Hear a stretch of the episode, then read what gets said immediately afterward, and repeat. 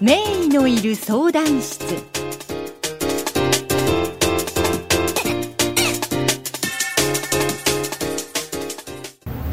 え飯塚病院感染症科の的野です。本日はオミクロン株特に今流行している BA.5 についてお話をさせていただきます。そもそもこの BA.5 とは何なのかというところですがこの BA.5 というのはオミクロン株の中の一種のことを指しています。つまり今まで流行していた BA.1、2と少し変異が異なっているため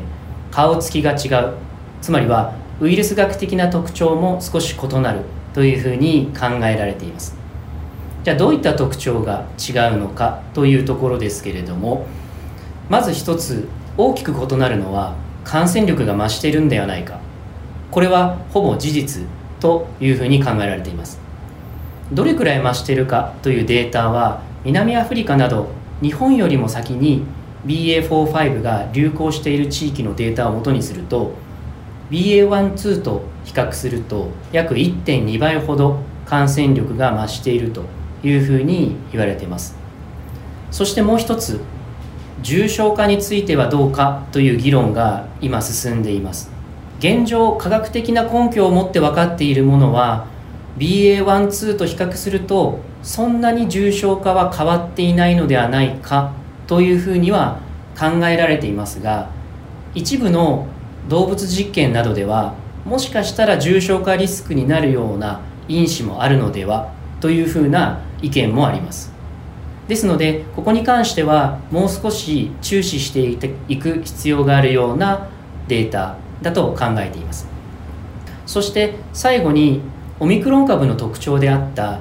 免疫を逃避する能力すなわち免疫をかいくぐっていく力ですけれどもこの力も BA.5 が BA.1.2 と比較すると増しているというふうに言われています。ですのでワクチンの効果が劣ったり場合によってはオミクロン株 BA.1.2 にすでにかかったのにもう一度 BA.5 にかかる可能性という懸念もされています。そういった特徴のある BA.5 ですが感染対策としては今まで通りマスクの着用もしくはワクチンによって重症化を防いでいく、まあ、こういった2本柱に変わりはありませんのでご高齢の方や基礎疾患を持っている方は、えー悩まずに躊躇せずに接種をやっていただくことを推奨いたします、えー飯塚病院感染症科の的野がお送りいたしました。